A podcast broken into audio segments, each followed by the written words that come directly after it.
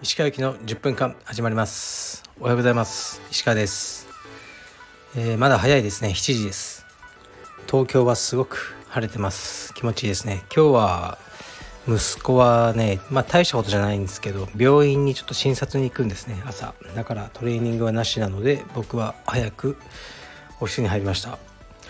病院といえば、昨日僕は、えー、っと新小岩の病院、整形外科に行ってまいりました。あのご紹介をいただいて、でまた注射をにほん腰にぶち込んでもらいました。少しいい気がしますね、今朝起きたら。でもん劇的な変化はなかったですね。でまた来週 エムアールアイ とかですね。大変ですね。新小岩遠いんですよね。やっぱ車で行ったんですけど、うーん駐車場とか探すの大変で、まあね、とりあえず治療を続けます。諦めず、もうにねんぐらいやってるんじゃないですかね。ではレターに参ります。えー、っとちょうど来た。石川さんこんにちは。腰痛が発症した理由は長年の柔術生活によるものなんでしょうか。またいつ頃から悩まされているのでしょうか。はい、ありがとうございます。これはコロナの、えー、っと緊急事態宣言最初のやつですね。昨年のしがつからのやつですか。それでなったんですね。それで急に練習しなくなって、机でずっと仕事をしてたらあなってしまいましたね。はい、いやコロナに一回かかって治った方がもうよっぽど良かったですね、僕からするとですね。でもうそれから治ってないと、腰がっていう感じですね。はい、次いきます。えー、っと石川さんこんにちは。えー、バクシネイテッドアパレルはとても面白いコンセプトだと感じました。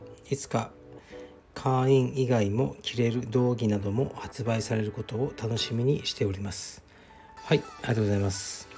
そうですね、僕は好きなんですけどね、ちょっとしたメッセージを持った、えー、の服とかね、あの僕は作るの好きなんですけどね、そんなに売れてないんですけど、よろしくお願いします。まあ、いつかね、そうですね、会員さん以外が着れる道着とかも作りたいんですけど、これって難しくて、今僕がカルペディウムの石川になってるんで、僕が作ってるってなると、まあ、ちょっと着にくい人もいると思うんですよね。えー、どうせお前カル隠れカルペディウムファンだろうとかね、言われちゃったりしそうじゃないですか。だから全く僕がそのカルペディウムから離れてあのやるっていうのがいいんでしょうね。でもなんか秘密にしてやるっていうのはね、多分僕は合わないんで、名前出してやりたいので、うん、もう少し自分のブランディングというものがカルペディウムから離れた状態にならないと、カルペディウム以外の人に売れないのかなとか思ってますね。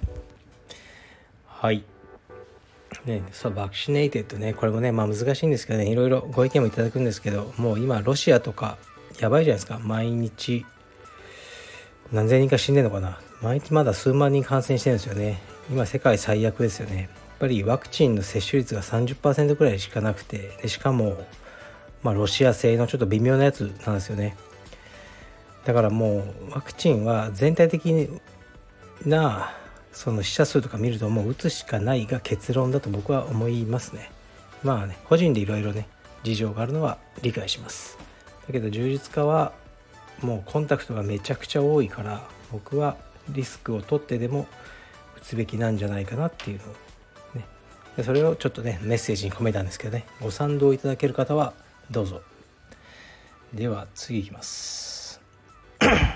えっと石川先生は以前ラジオでかっこ柔術道場の家賃はろくじゅうまんえんまでにしとけとおっしゃられていましたが、ひゃくじゅうにつぼもの広さを誇るカルペディエム広尾の家賃はろくじゅうまん以上でしょうか。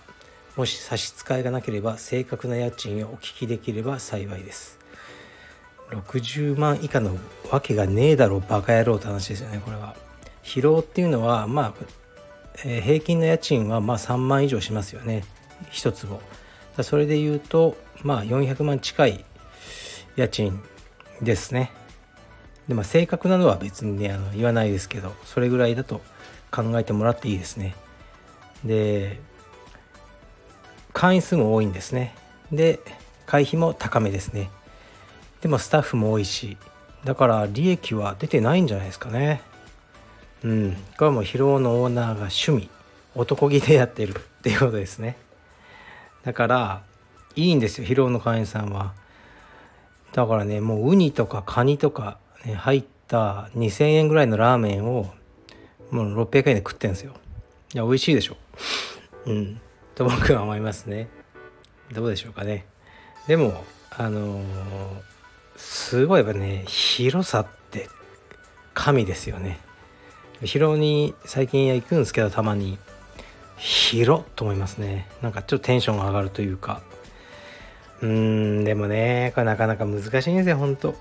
だからそのろくじゅうまん以上やるなって言ったのは、そのな な, なんていうか普通の充実家が道場を開くときに、特にね、そのサポートとかスポンサーとか、まあね、実家が金持ちとかなくやる場合にろくじゅうまん以上でやるのは非常にリスクを伴うと思いますね。お金借りることはできると思うんですけどね、返せるのかっていうふうに結構思いますね。だから東京の都内でやるのはきついです、何かないと。うん、その企業がついてるとか、そういうコラボしているとかないときついと僕は思いますね。だからうちのスタッフとかは道場を開くときもそういうふうに言ってますね。はい、僕は何もないんですよ。僕は特例なんです。アパレルとか他がいろいろあるから。でもやっぱり楽じゃないってことですよね。まあ、そんな僕もですね、ついにこの重い腰を上げて、もしかしたらだいに、えー、僕のオーナーシップの道場を出すかもしれないですね。まあ、気が早いんですけど、明日明後日ぐらいに物件見に行くんですよね。あ、いいなと思ったらすぐ決めちゃいますね。でそこの物件はね、なんですかね、ぶうん、まだ見てもないんですけど、物件がいいんですよ。はい、あのうーんそうですね、萌えよ剣の岡田さんの真似して言うと、形がいいなって感じですね。そういう、まあ、ちょっと面白い物件ですね。なかなかないような。まあね、決まるかどうかわからないですが、フィフティーフィフティーというところじゃないでしょうか。お楽しみ楽しみにして待っててください。えー、っと次いきます。えー、っと石川先生、お疲れ様です。昨日 YouTube にてアップされたディープハーフクラブを視聴しました。私は石川祐希のスタンド エフエムはち 割で、岩崎先生の YouTube ディープハーフクラブに割の割合で力を入れてますが、どちらもルーティーンなので最高な企画でした。ここで本題です。石川先生、 YouTube に進出してください。かっこ懇願。クワガタカメラ好きの私にとって先生の YouTube は興味しかありません。検討していただければ幸いです。はい、ありがとうございます。やはりあの岩崎の、あのーえー、と YouTube に出たことによって、あのなんかいろいろ反響も少しありましたね。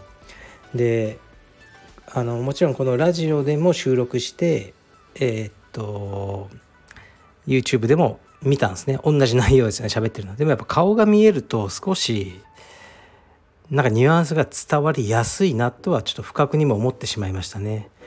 でも同時にうーんなんか髪型なんか微妙だなとか、あどうせならね今売ってるアパレル着りゃよかったなとか、まあいろいろ考えちゃって、なんかラジオの方が気持ちいいし楽ですよね。ラジオパッて僕これ撮り直しとかほとんどしないんで、で YouTube はやっぱ編集作業が大変だと思うんですよね。あんなに字幕入れたり写真入れたり。だからまあ岩崎に聞いたんですけどね、お金もらってるお金 YouTube の収益、ああいいなとは思ったけど、全部の労力を考えて割ったら時給に決して良くないなって思いましたね。でいや僕はね YouTube で、ね、やっぱり自分の顔を見るのがあんまり好きじゃないというのと、ちょっとしゃくれてるんですよね僕ね、実は。それがねあのあの現実を見てしまうんですよね。えっとあとね、そうクワガタとか写真とか僕多趣味ではあるので、でも全部ね浅いんですよ。だからクワガタとか僕がこうねしたり顔でこのクワガタがこうだとか YouTube 出たら、もうリアルクワガタブリーダーいるんですよね。戦闘とか育てて、その人たちからもう一気にもう死ねみたいな多分コメントが入ると思うし、写真だってね、その本当プロみたいな人から見たらもう全然、ね、もうわけわかんないレベルだと思うんですよね。だから全部がそうなんで、うーんなんかまあ微妙なことになっちゃいますよね。だから今僕は、ね、YouTube はやる気ないですかね。唯一ねチャンスがあるというかやりたいのは子供の体操ですよね。うちの息子やってるじゃないですか。あれって僕も探したんですよ。今は寺先生に教わってるけど、自分僕はできないので体操どうやったら学べるんだと思って YouTube 探したけど、なかなかいいやつがないんですよね。でだから何かスポーツをやってらっしゃる親がいるとして、サッカーでも何でもで、子供にちょっとその身体能力を伸ばしたいね、あのっていう時に見れる YouTube チャンネルってあったらいいかなと思うんですよね。で、まあ、僕だったらね自分の息子使えばいいし、な別に収益云々とかいらないんですけど、なんか役に立つっていうか、そういうの探してる親って多いと思うんですよ。でね、絶対に体操いいですよ。なんかこうやっぱ相手がいると子供って難しい面もあるんですよね。相手がいていいこともいっぱいありますけどね、もちろん。あのうちの息子みたいにごさいぐらいだと、だから柔術だとこうなんていうか勝ち負けにこだわりすぎて泣いたりいろいろするんですけど、体操だと本当にポジティブに頑張るんですよ。だからうんでなんか体操をねじゅっさいぐらいまで超やり込んでたら、それからあの柔術やっても全然勝てるんじゃないかなと思ってるんですよね。まあ、その時本当に競技の体操をやりたいって言い出したら、うん、じゃあそうしろよって言おうと思ってますね。そっちの方が向いてる気も少しします。はい、というわけで、えー、今日はこんな感じにしますかね。じゃあ今日は何があった、あ今日は税理士さんとのミーティングですね。気が重い。はい、失礼します。